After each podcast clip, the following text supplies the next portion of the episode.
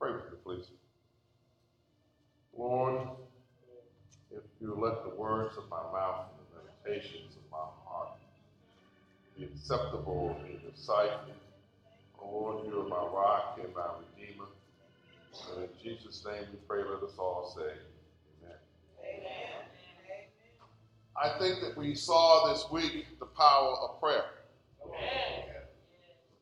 Because on Monday night we saw a horrific injury by a young man playing football. Uh-huh. A game that a lot of us love and a lot of us are going to be watching on this Monday night to see if Georgia can bring home another victory. But we also know when we watch football that these are actually young men who are putting their bodies on the line for our entertainment. Wow, wow. And that every time someone plays football on the college or the professional level, somebody's going to get hurt so bad that they cannot play for the rest of the season. Now, I know the NFL season only has one day game left. But they also can get hurt so bad that the hurt will last for a lifetime. Amen. So I've decided that I'm going to pray for our players before the game. Pray for them during the game. And pray for them after the game. Wow, wow. And we saw this week, and we talked about this in uh, our church school, we saw somebody take God where God wasn't supposed to be.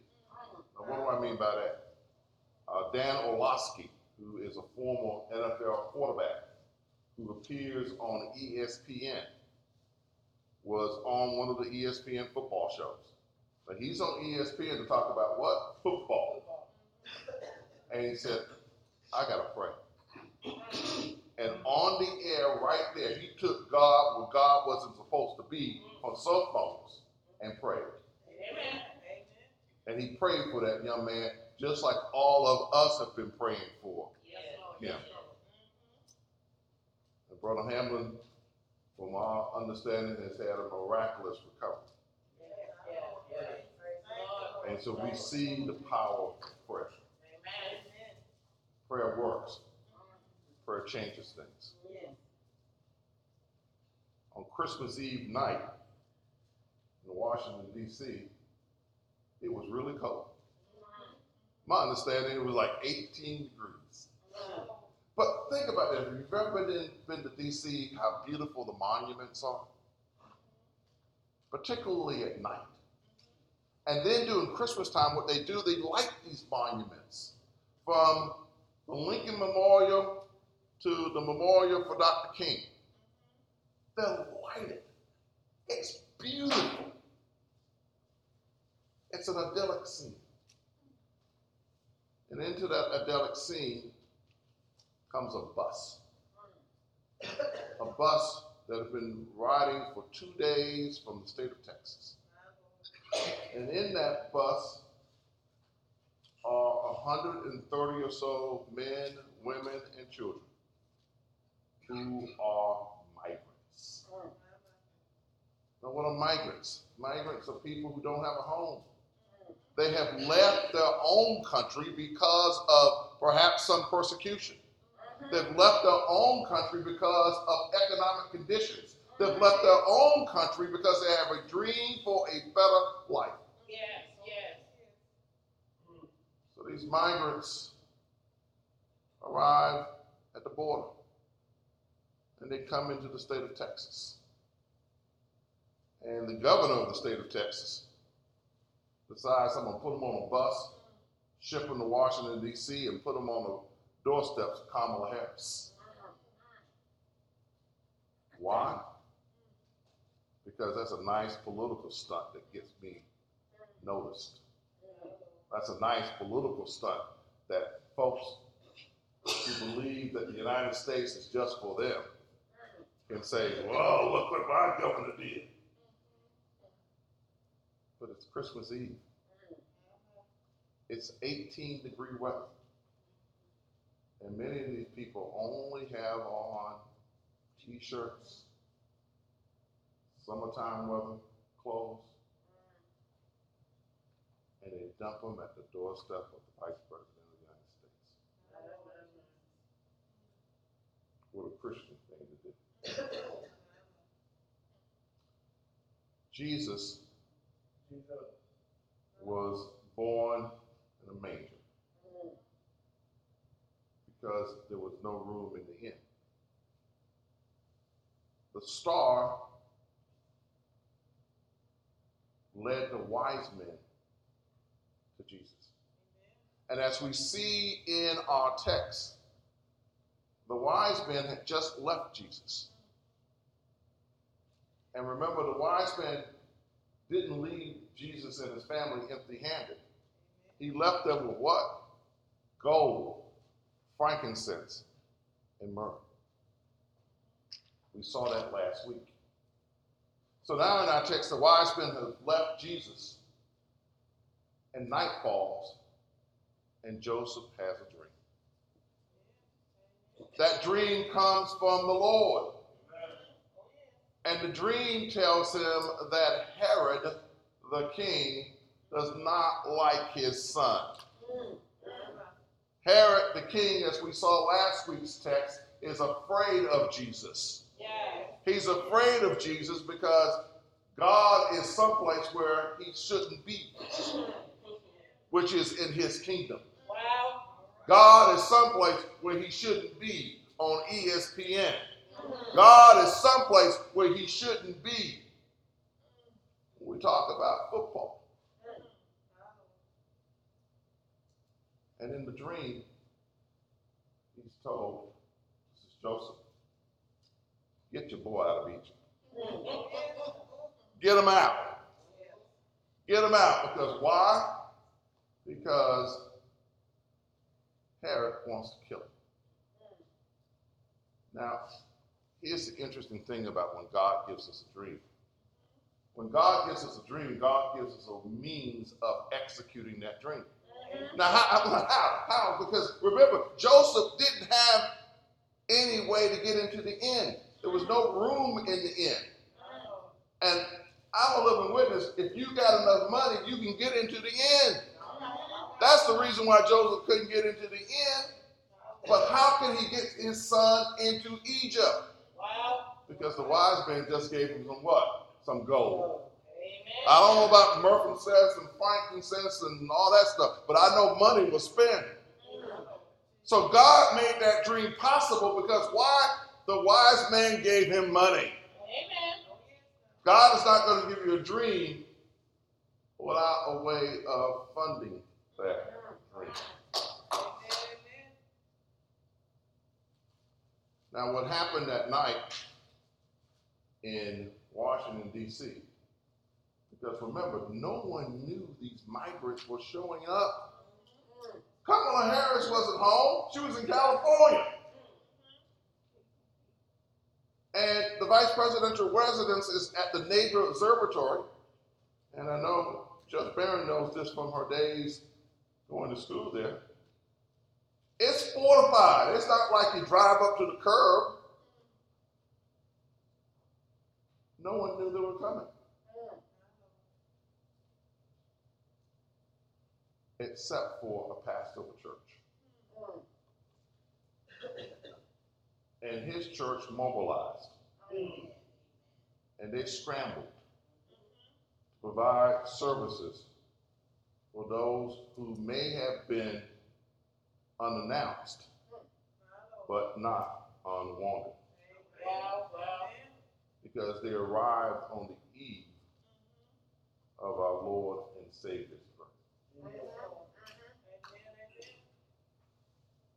See, just like when Jesus went to Egypt, even though the purpose of the fleeing was evil, God provided for them once they got there. Amen.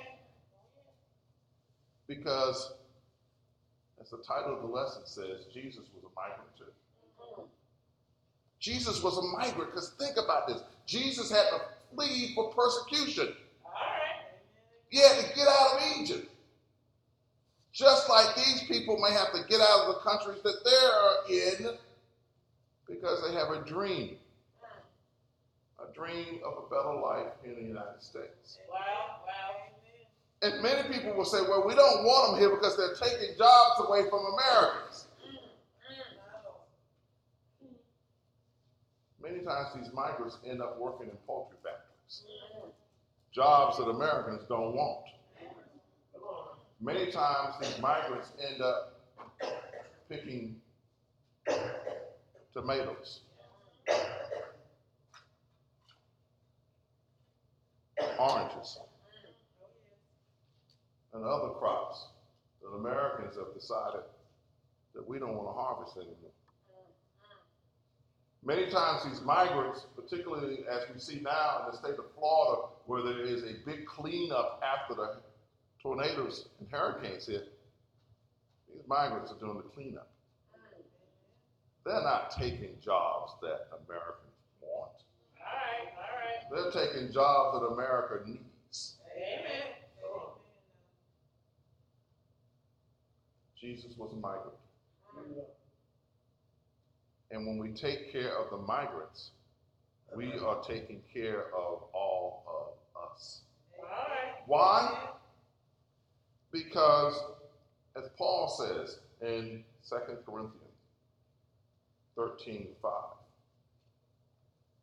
don't you realize that Jesus Christ is in you? Jesus Christ is in all of us. Amen. So when we take care of the migrant on the bus, we're taking care of us. When we take care of that child at Apt Road Elementary School, we're taking care of Jesus because Jesus is in us. When we make that phone call, as Sister said, to that sick and shut we're taking care of Jesus because Jesus is in us. Because imagine if Greg Abbott, the governor of Texas, knew that Jesus was at the border. Would he put him on a bus? Would he deport him? well, Would he send him to Washington, D.C. on Christmas Eve in 18 degree weather? No, he would not. well. And that's the same reason we shouldn't do it to the migrants because Jesus is in us. Now, there's been a whole lot of talk lately about being woke. Governor of this state kind of ran on a platform, we you know, we're woke. The governor of the state in Florida says, we're woke come to die. Well, Jesus gives us dreams because he wants us to be woke to carry out the dreams. All right. We need to be woke. He gives us dreams, and with the dreams, we wake up, and what do we do with the dreams? We carry them out. All right. You can look throughout the Bible where Jesus has given people dreams. And then are the dreams executed or the dreams done while the people are asleep? No. They can be only done when they are what? Woke. So I say to the governor of Florida and the governor of Georgia that. All right. God wants us to be woke. Amen. God wants us to be, be woke so we can look out for evil schemes. God wants us to be woke so we can do the work that God has before us. God wants us to be woke Yes. so when He gives us a dream, we can do what God wants us to do. Now, next week, my sermon will be entitled The Whitewashing of Martin Luther King Jr. as we look at this King Weekend holiday. And I will tell you right now that there's a whole lot of folks who want us to be asleep to Dr. King's dream. They want us to be asleep because because if you look at the speech and really examine the speech that he gave that day in Washington, D.C., yeah, the I have a dream part sounds all flowery and nice, but it is an indictment on America. It's an indictment to the evil schemes of America. Wow, wow. It's an indictment to the racism of America that was is just as alive as it was in 1963 when he gave the speech. Amen. We need to be awoke to the whitewashing. Mm. We need to be awoke to the whitewashing. So Jesus is a migrant too. But the question for all of us today is Jesus a migrant in our hearts? Wow. Is Jesus someone who just travels through and travels out of our being? Is Jesus just someone that we have around for our convenience for Christmas Eve and then forget about the rest of the year?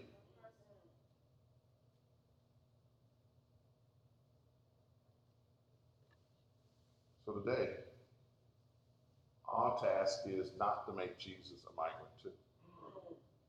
Our task is also like Dan Orlovsky, that quarterback who turned to be an ESPN commentator, is to take Jesus, to take God in places where folks think Jesus and God shouldn't be. Amen. Our task is to love the Lord with all our heart, with all our soul, and with all our mind, Yes. which means that our love of the Lord will put us in inconvenient places doing inconvenient things Yes. because Jesus is a migrant too. Mm. So, today, if Jesus is not there, Jesus is a migrant in your life. But you want Jesus to be a permanent part of your life because Jesus is in you anyway. And the day is the day of an epiphany. And the epiphany is can you bring Jesus out into your life and live your life fully so that you can take Jesus to the places that Jesus shouldn't be? That's the world thing. Yes. Now it's time to come to Jesus. So if you will, pray with me. The Heavenly and gracious Father, I come as a migrant from you. I come as a sinful person, waddling in my sinful ways with the thorn of sin as part of my flesh. I am no good without you, Lord. I ask for your forgiveness. I ask for you to come into my heart. I ask for you to either save me for the first time Yes. or come back into my heart because I have backslid. Yes. Lord, I come to you for prayer. Prayer for young brother Hamlin who was injured on the football field, but also prayer for the family of the bereaved. Prayer for all of those who are sick and shut in. And prayer for me to help me navigate through the rest of this young year. It is in Jesus' name I pray, let us all say, Amen. Now, if you prayed that prayer, you are not saved. But, as Sister Holston always reminds me, and I hope she's watching today, Barbara, it's good to see you, that in a few moments I'm going to come down and have my hand out, and you can give me your hand and guard your heart. But with all of that, you can do three things. You can declare Jesus as your Lord and Savior. You can you can also say, you know, I, I backslid because we all do once we are saved. We all backslide. And that I want to renew my relationship with God. Yes. Oh, as we come to the first of the year, I just want to be in prayer. Yes. Now, if you're looking at us on TV right now, or you're watching us later as as, uh, as this will be rebroadcast, or looking at us podcast or whatever, you can also come to us in prayer. And all I ask you to do is just give me a phone call or send me a text. I answer both. And my number is 608 358 1309. 608 358 1309. That's my actual phone number. And let's have a conversation that many people have about faith. Out of Egypt I have called my son. For Jesus was a migrant too. May the word of the Lord, may the blessings of our Holy Spirit, may the fruit of Jesus be with you henceforth, now, and forevermore. Let us all say,